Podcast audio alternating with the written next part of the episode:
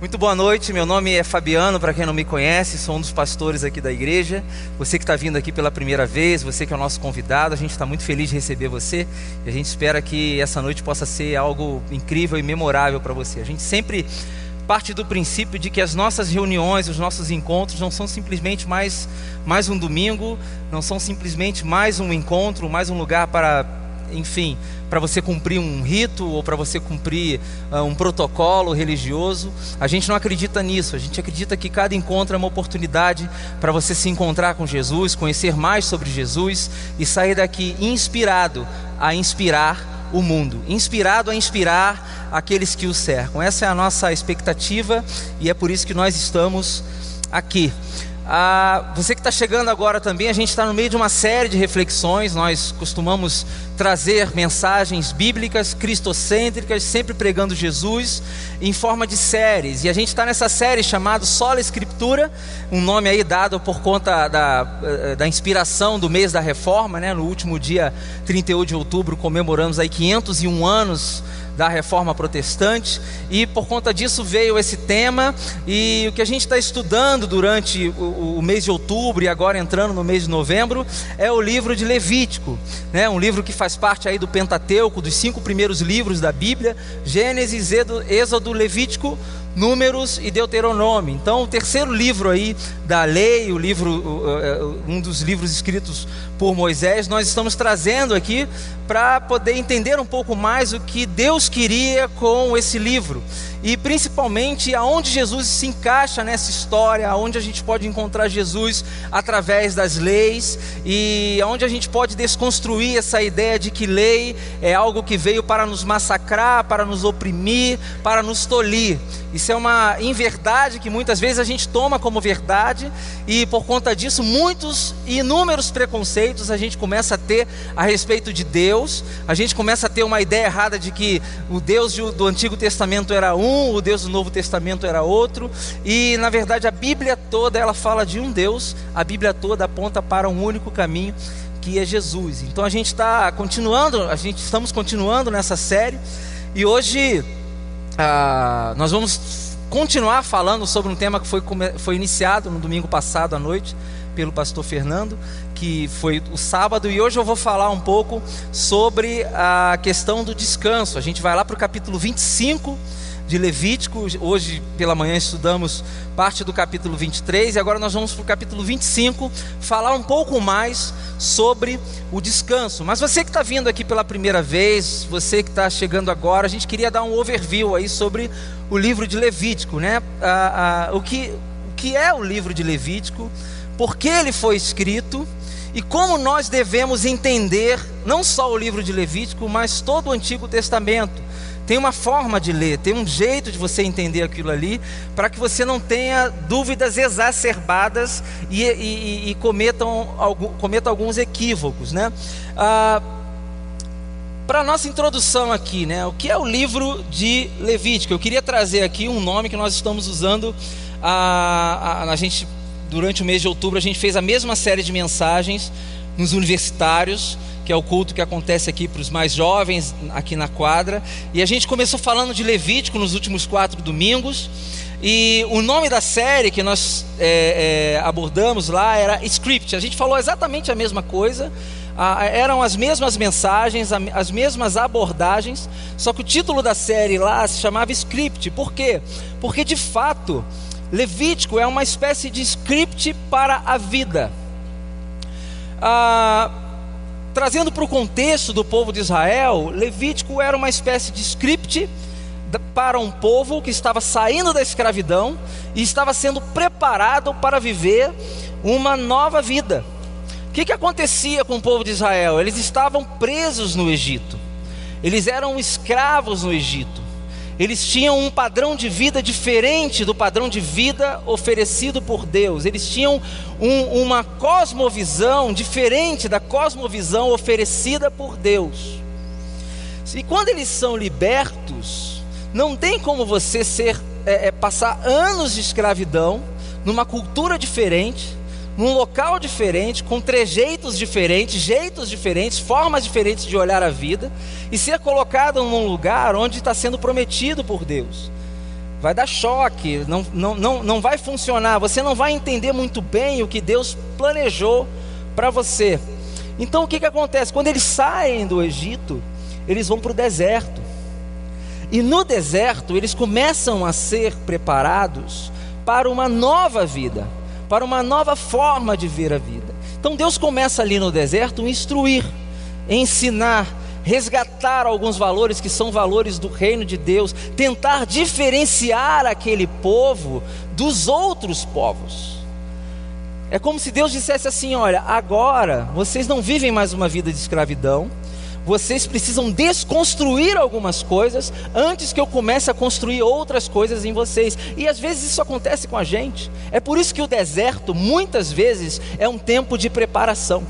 É por isso que muitas vezes, quando você passa por um momento ruim da vida, muitas vezes aquele momento é Deus preparando você para uma nova fase. Quantos aqui já experimentaram muito o, o, o melhor de Deus, coisas boas que vieram de Deus, e quando vocês receberam essas coisas, aquele tempo de deserto fez sentido para vocês? Você olha para trás e fala assim: ah, agora eu entendi por que que eu sofri, agora eu entendi por que que eu passei por esse período de dor. A gente, nós não acreditamos que Deus provoca a dor, mas às vezes Ele permite que passamos por momentos ruins para nos ensinar. Até porque muitos dos momentos ruins, alguns são frutos do mundo em que a gente vive, mas muitos deles são frutos das nossas escolhas. E o povo de Israel estava saindo de um tempo difícil, de um tempo onde a forma de enxergar a vida era outra, a forma de adorar Deus a Deus era outra, inclusive eles eram submetidos à adoração de outros deuses, a forma de sacrifício era outra. Por isso que no livro de Levítico é tudo bem detalhadinho, porque Deus queria mostrar que era o seguinte: olha, vocês são diferenciados, a forma que você, com a qual vocês adoram é diferenciada, a forma com a qual vocês A, a, a, perdoam uns aos outros é diferenciada, a forma com a qual vocês encaram a vida é diferenciada. Então Levítico acabou sendo uma espécie de script para uma nova vida. Segundo, Levítico é, é, é conhecido por muitos como livro da lei, e para muitos lei é algo ruim, lei é algo que ah, oprime você, lei é algo que controla você. Daí vem a ideia de que Deus é uma pessoa que está doida para manipular a gente, está doida para controlar. Quando, há mais ou menos um ano e meio atrás, quando eu me mudei do Rio para cá, e talvez você esteja pensando: nossa, se ele não falasse eu não ia perceber que ele não era de São Paulo. Há mais ou menos um ano e meio eu mudei para cá, e eu lembro que o meu filho tinha mais ou menos aí nove meses, e a gente, quando a gente entrou no apartamento, a gente precisava fazer algumas coisas, e uma das coisas principais que a gente precisava colocar era a rede de proteção, por conta do nosso filho. E o nosso filho ainda não estava andando, ele estava engatinhando, e a gente com aquela coisa, o orçamento um pouco apertado, a gente falou: vamos fazer o seguinte, vamos deixar para o próximo mês, ou para daqui a dois meses, a, a gente colocar a rede, porque ele ainda não está nos ameaçando, né? nos, nos deixando inseguros em relação a isso. E durante esse pequeno mês, um mês e meio, enquanto a gente não colocou a rede de proteção, a gente ficava olhando ele o tempo todo, a gente não conseguia tirar os olhos dele, a gente ficava um pouco inseguro, né? e, e quando ele ia para a sacada, a gente tirava imediatamente ele dali: ó, aqui você não pode. A gente deixava a sacada toda hora trancada, então a gente queria ver um pôr do sol, a gente via através do vidro com ele, porque a gente, a gente tinha um certo receio de abrir a sacada e contemplar, né, a, a, a vista e tudo mais. Quando a gente colocou a rede, a coisa ficou diferente, o nosso coração se acalmou, e o nosso filho, ao invés de curtir apenas a parte de dentro do nosso apartamento, ele começou a ir para a varanda sem a gente se preocupar. Olha que interessante, um instrumento de, teoricamente, de prisão, uma rede, estraga a tua visão, né? Você bota a rede, você vai tirar uma foto, você não, você não acha muito legal e tudo mais. Um instrumento que, foi, que nos cercou foi exatamente o instrumento que nos deu tranquilidade, foi exatamente o instrumento que deu a liberdade para que o nosso filho pudesse explorar áreas maiores do nosso apartamento. A lei de Deus, gente, é como se fosse essa rede. A lei de Deus, ela vem para nos, de fato, deixarmos mais livres, porque através da lei você consegue explorar muito mais daquilo que Deus proporcionou para você. Andar à beira de um precipício não é liberdade, é risco. Agora, andar à beira de um precipício ou de algum lugar muito alto que tem um lugar para você se proteger é tranquilidade para você. E a lei é isso. A lei não vem para nos controlar, a lei vem, a lei vem para nos direcionarmos para uma vida de maior liberdade. Lei, gente, não é fruto de quem quer nos controlar ou manipular. Lei é fruto daquele que nos ama. Lei é, é, é, é consequência de um, de, um, de um amor, de um amor inexplicável, de alguém que nos fez e nos fez para a vida, mas infelizmente a queda nos trouxe para a escravidão. A mensagem central de Levítico, se você pudesse resumir Levítico em um só versículo, eu compartilharia com vocês Levítico onze, vers, é, capítulo, versículo quarenta e cinco, que diz: eu sou o Senhor que os tirou da terra do Egito para ser o seu Deus, por isso sejam santos, porque eu sou santo. Ou seja, eu sou o Deus que livrou vocês. Agora vocês vão passar por uma reforma, vocês vão passar por um preparo, porque o que eu tenho para vocês, o que eu estou preparando para vocês, vocês vão precisar se desconstruir de muitas coisas, para que eu possa construir novas coisas na vida de vocês. Talvez hoje aqui, muitos de nós precisamos ser desconstruídos de muitos valores, valores que vêm de fora, valores que vêm da nossa história, valores que vêm talvez da nossa família, valores que vêm da nossa tradição. Certamente um pastor disse, uma antiga tradição pode ser um antigo erro. Às vezes nem, nem sempre uma coisa tradicional é uma coisa certa. Qual é o parâmetro para isso? Vamos colocar no filtro de Jesus. Se combina com ele, a gente mantém. Se é só uma questão de forma, a gente pode mudar. Talvez hoje você tenha ah, algo a ser desconstruído. E talvez hoje você tenha uma vida a ser entregue a Jesus para que Ele possa construir algo. É essa a expectativa e essa é a minha oração para essa noite. Ah, duas coisas que a gente precisa considerar ao ler Levítico. E aí fica uma dica não só para a leitura de Levítico, mas para qualquer livro do Antigo Testamento. Às vezes as pessoas falam assim: Fabiano, eu, eu começo a ler a Bíblia e eu não entendo.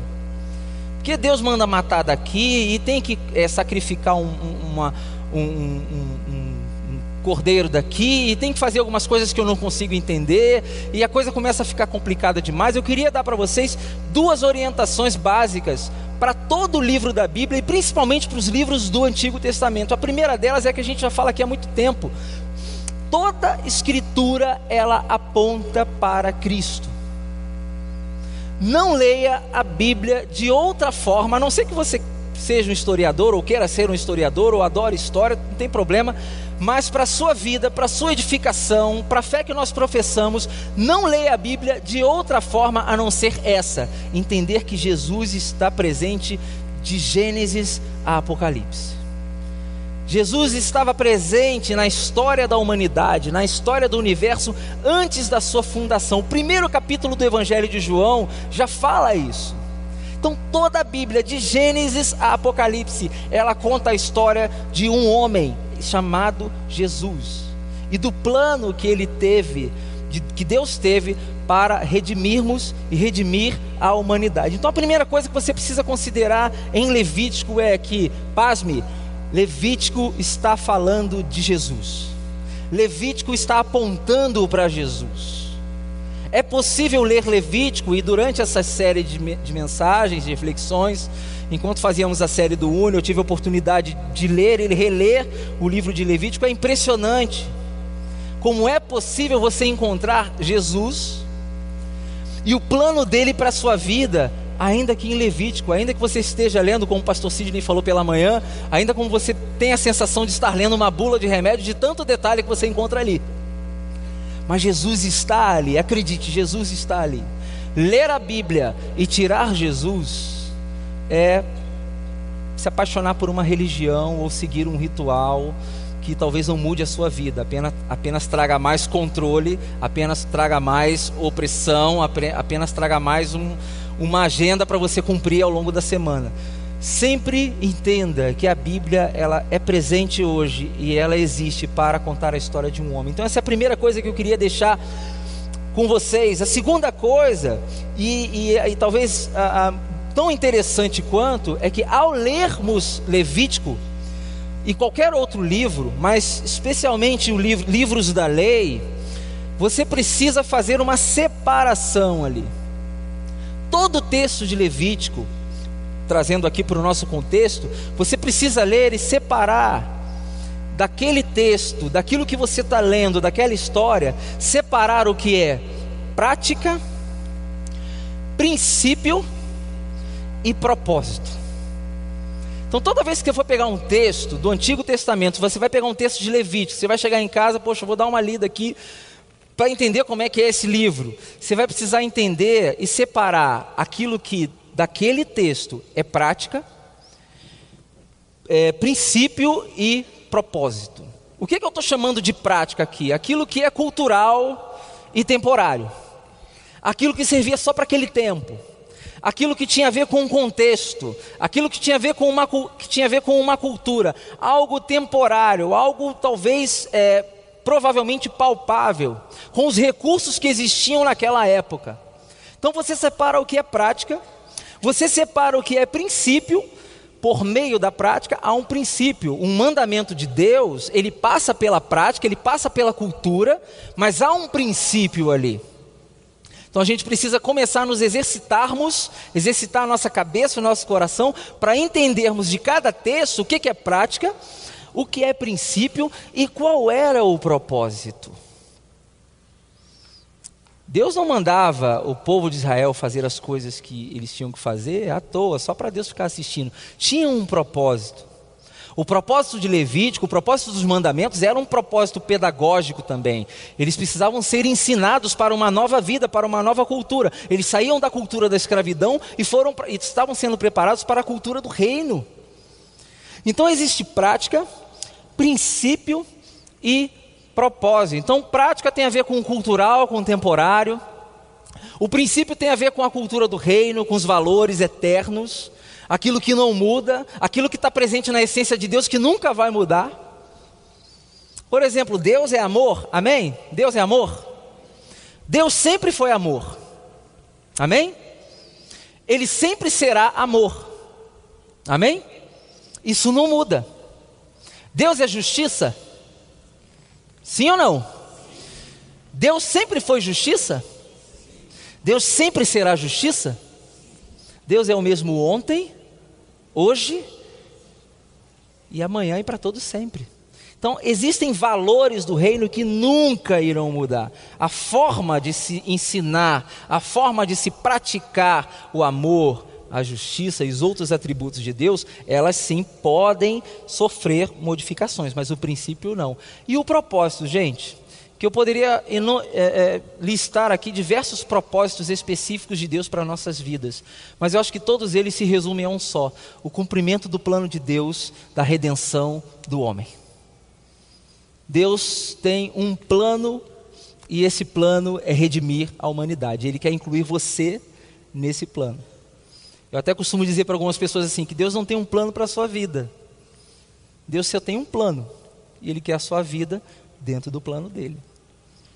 Ele quer a nossa vida dentro do plano dele. Que plano é esse? Um plano de redenção, um plano de transformação de realidades, um plano de recuperação de pessoas. E é nisso que a gente acredita. Então, sobre o descanso, agora sim, a gente entrando sobre o descanso, o que, que a gente vai ver aqui? A gente vai olhar o descanso da forma mais simples possível. A gente vai pegar a ideia do descanso e vai separar o que é prática, o que é princípio e o que é propósito. Simples assim.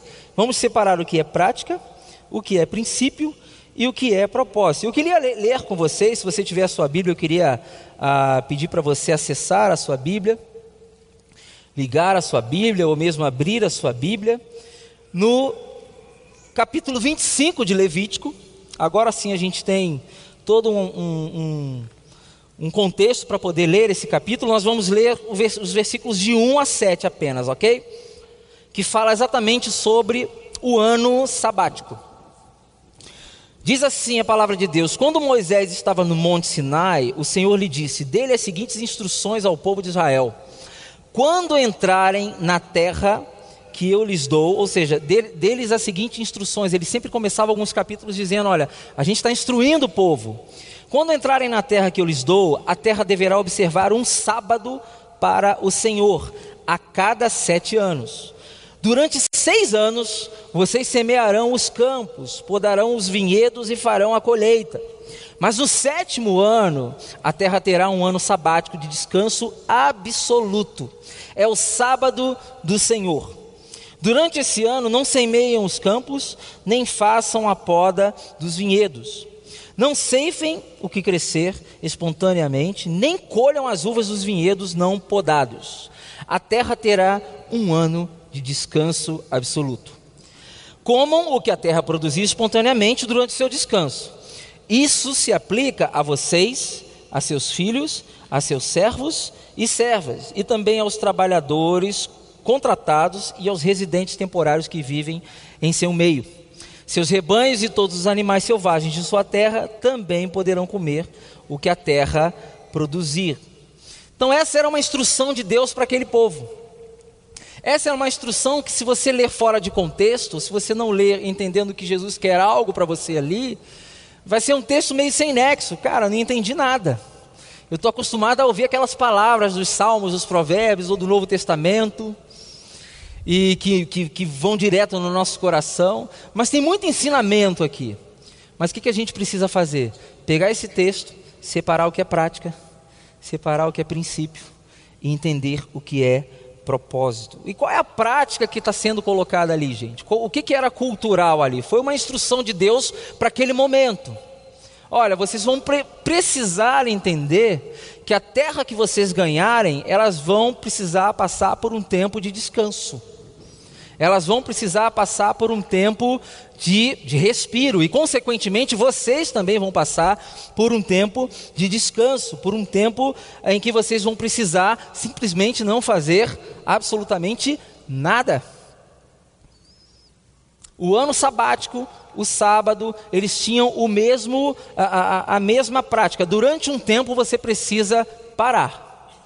Você precisa respirar. E você quando, você, quando você respira, você dá tempo para as pessoas, para os outros e para os locais também respirar. Quando você descansa, você dá tempo para outras coisas e outras pessoas também descansarem. Gente, por quê? Olha, você, olha, olha que coisa incrível. Por que uma coisa tão simples para nós como o descanso precisava ser ensinado àquele povo? Por duas razões. Primeiro, uma razão a, a, a, física mesmo.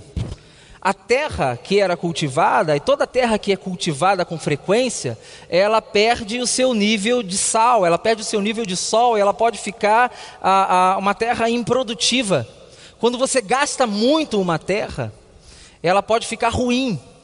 Então, para que a terra não ficasse ruim, de tempos em tempos, aquela terra ela precisava ter um descanso. Então esse é o primeiro ensinamento para aquele povo, era um ensinamento, olha, se, se vocês não derem descanso para a terra, vocês vão morrer de fome. Então até isso precisava ser ensinado a, a, a, aos, ao, ao povo de Israel.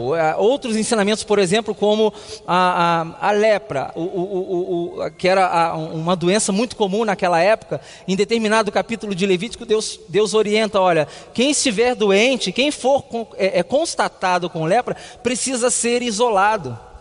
E algumas pessoas no, nos universitários me perguntavam, ah, por que, que você excluía, por que, que se excluía uma pessoa, por que, que se isolava? Olha, era uma questão de saúde. Se você não isolasse, podia dar muito ruim, a coisa podia piorar. Em vez de ter um, podiam ter cinco, podiam ter dez. Então era uma questão local, uma questão até lógica. Então aquela terra precisava de descanso, porque se ela não tivesse descanso de sete em sete anos, ela podia se tornar uma terra improdutiva. E a terra que você não consegue plantar, você não consegue colher, você não consegue comer, o povo poderia morrer de fome. Então a primeira instrução tinha, tinha a ver com uma instrução a, a, a, do cotidiano, da vida. Eram lições para a vida. E a segunda era tentar lembrar para aquele povo de que eles agora, durante aquele momento, eles estavam livres. Gente, descanso é fruto de liberdade. O trabalho constante, o trabalho incessante, o trabalho que, aquele trabalho que você não para nunca, isso só é considerado em um regime, em um regime de escravidão. E era o regime justamente que eles viviam. Então o descanso ali tem um papel pedagógico nesse sentido, olha, vocês trabalhavam sem cessar, vocês trabalhavam sem propósito, vocês trabalhavam para deuses errados, vocês trabalhavam para causas erradas, vocês eram escravos no Egito. Vocês não tinham o que eu posso oferecer para vocês agora, que se chama descanso. E talvez você venha de uma, de uma rotina extremamente intensa de trabalho e ao viver uma vida de liberdade, você não consegue desfrutar isso. Você começa a viver uma rotina de liberdade também. Então Deus está falando assim, olha, vocês precisam descansar para que vocês se lembrem que vocês são livres. E para que vocês agradeçam a liberdade que vocês têm hoje. Então existia esse a, a, a papel na prática do descanso. Então a prática, o, o sábado, o ano sabático, ele tinha como função ali orientar a, a, o povo de Israel na questão do cuidado com a terra, do cuidado com si mesmo e na lembrança, no memorial, como falamos hoje pela manhã, no memorial que eles precisavam ter. Se eu posso descansar é porque Deus me libertou. Se hoje eu tenho descanso é porque alguém me tirou de um regime de escravidão. Uma lembrança, um memorial. Isso precisava ser resgatado. Isso era a prática do descanso. E o princípio do descanso? É que a gente começa a puxar para a gente. dois mil e dezoito, quase final do ano, Natal chegando, mais um ano se aproximando, você já começou a fazer as resoluções, já começou a pensar em quantos quilos você vai perder, já começou a pensar, né, os solteiros querem casar, os que estão casados querem ter filhos, os que têm um filho querem ter dois... A gente começa a planejar, né? E aí, onde é que está Deus nessa história? Qual é o princípio que Deus tem para nós hoje, século vinte e um, uma era em que a moda é trabalhar também sem parar. A moda é você passar do horário no, no seu expediente, se você sai na hora, você é mal visto.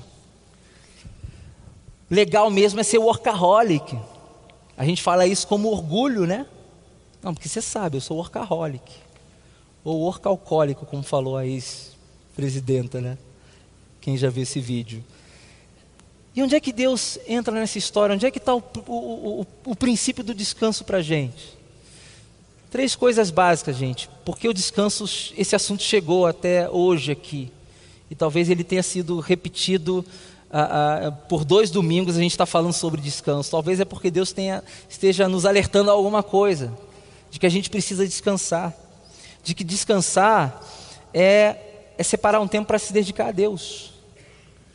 Tudo bem que Deus está presente o tempo todo, mas o descanso permite com que Deus fale coisas que a gente não consegue ouvir por conta do nosso dia a dia. Às vezes Deus está gritando para a gente,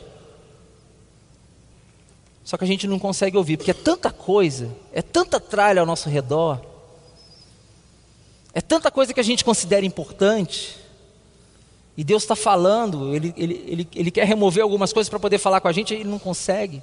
Então o descanso faz com que às vezes a gente pare para poder ouvir a Deus. A pausa é algo importante. A pausa é algo importante em nossas vidas, para a gente se dedicar a Deus, para a gente receber. Receber. Às vezes a gente se preocupa muito em entregar, a gente se preocupa muito em oferecer, mas e o tempo para a gente receber? Para renovar as nossas forças. Então, descanso é algo espiritual, entendam isso. Aliás, quando você se torna uma pessoa dedicada a Deus, um discípulo de Jesus, não tem mais aquilo que, que é santo e que não é santo, entende? A gente divide muito a nossa vida, o que é secular, o que é sagrado.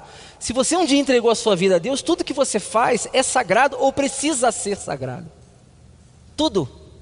Não tem coisa, na vida cristã não tem algo mais espiritual e menos espiritual. Tudo que você faz passa a ser espiritual. E o descanso pode ser algo espiritual, para crescimento espiritual. Então, ah, então quer dizer que se eu, quando eu descanso para renovar o meu corpo, isso não é espiritual. Mas quando eu vou para uma vigília é espiritual. Não, as duas coisas são espirituais. Porque Jesus olha você como um todo. E o outro princípio do descanso é você dedicar-se a ouvir. Dedicar-se a ouvir. Quanto tempo você tem dedicado a sua vida para ouvir a voz de Deus? Para ouvir outra pessoa. Às vezes tem dificuldade de ouvir outra pessoa. Quer ver uma coisa que incomoda as pessoas do século vinte e um? É uma coisa chamada silêncio.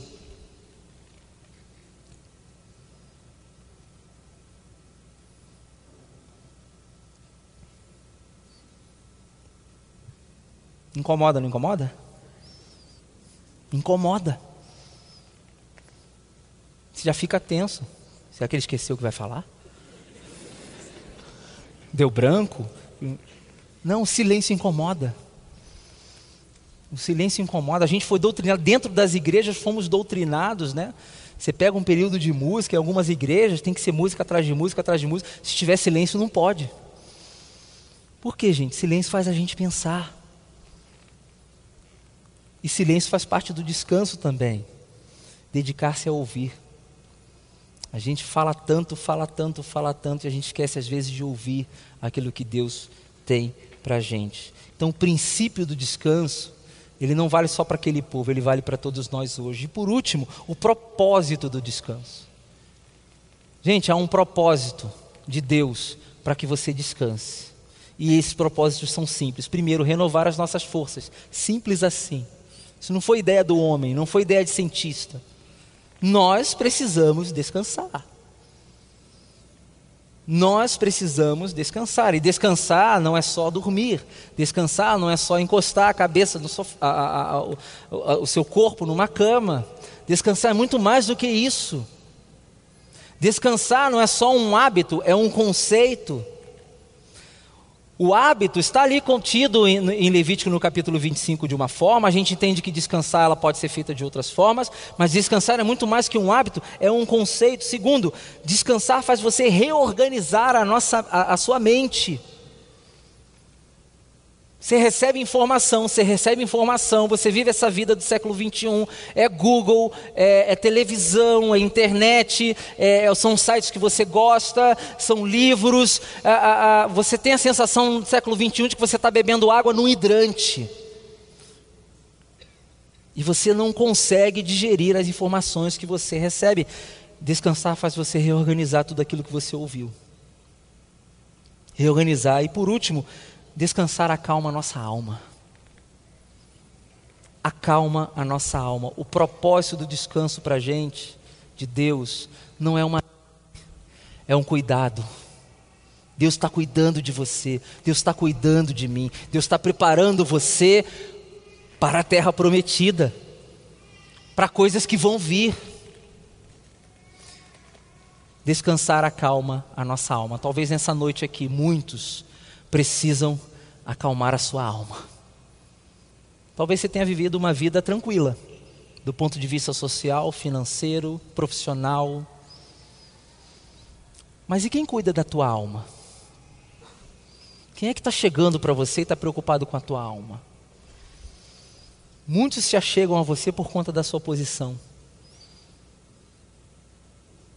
Pelo que a sua posição social transmite. Mas quantos se achegam a você por conta da sua condição espiritual?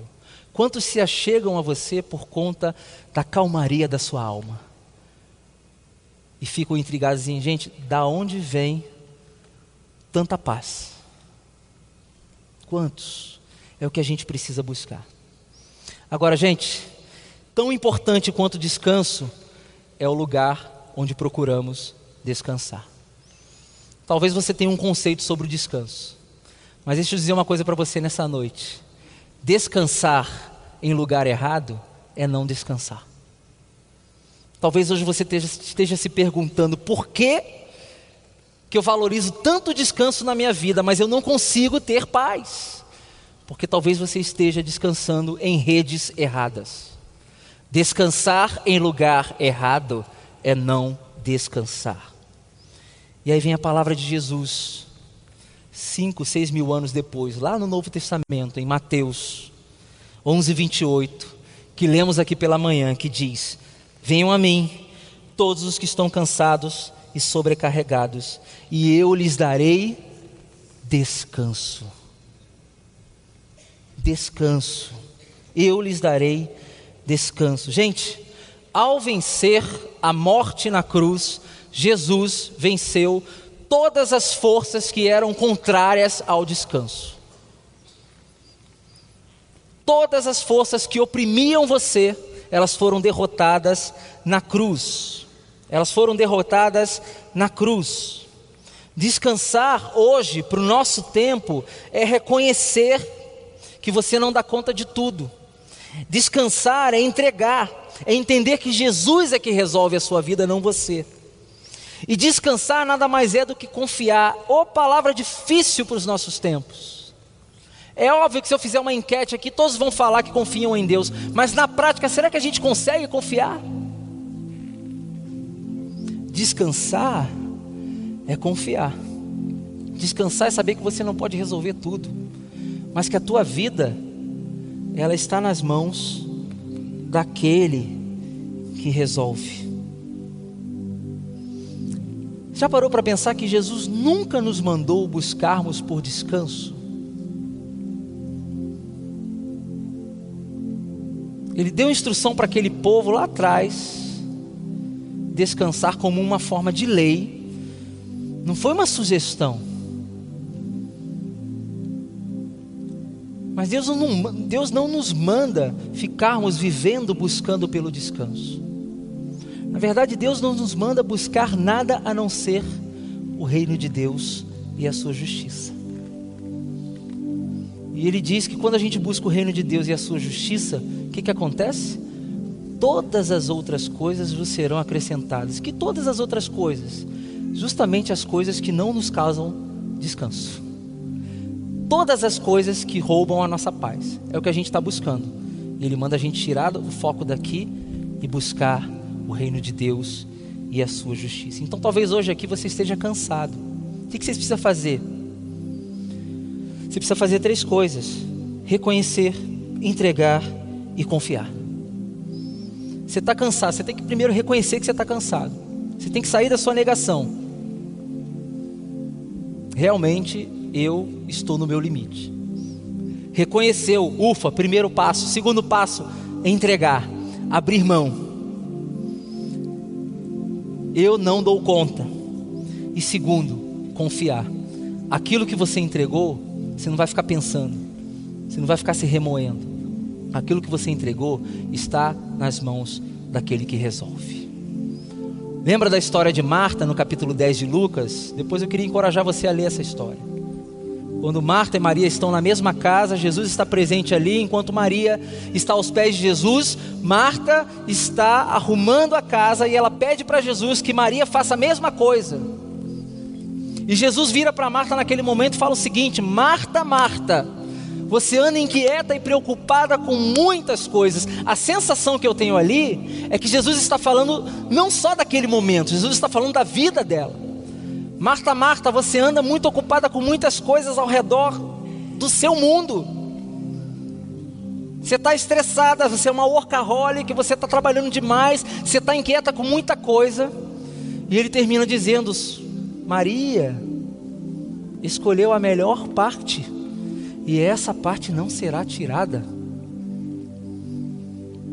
Talvez Deus esteja falando para você hoje: olha, você anda inquieto com muitas coisas, mas venham a mim aqueles que estão cansados e sobrecarregados, porque eu lhe darei descanso. Onde você tem procurado o seu descanso? A questão aqui não é se você concorda com o descanso ou não. É óbvio que nós concordamos com o descanso. Essa parte a gente já venceu. Onde você tem procurado o seu descanso? E a resposta que a gente tem para essa noite, com base em Levítico, com base no que Jesus disse, é que Jesus, Ele é o lugar do verdadeiro descanso. Só Jesus é o lugar do verdadeiro descanso. Ele nos prometeu isso, e Ele irá cumprir se nós reconhecermos, entregarmos e confiarmos naquilo que Ele tem pra gente. Amém? Deus abençoe a sua vida. A gente vai participar da ceia. e que essa ceia possa ser um memorial daquele que morreu por nós. E por conta de ter morrido por nós, hoje nós temos a oportunidade de descansarmos, não em qualquer rede, mas descansarmos nele, que nos prometeu o verdadeiro descanso. Deus abençoe.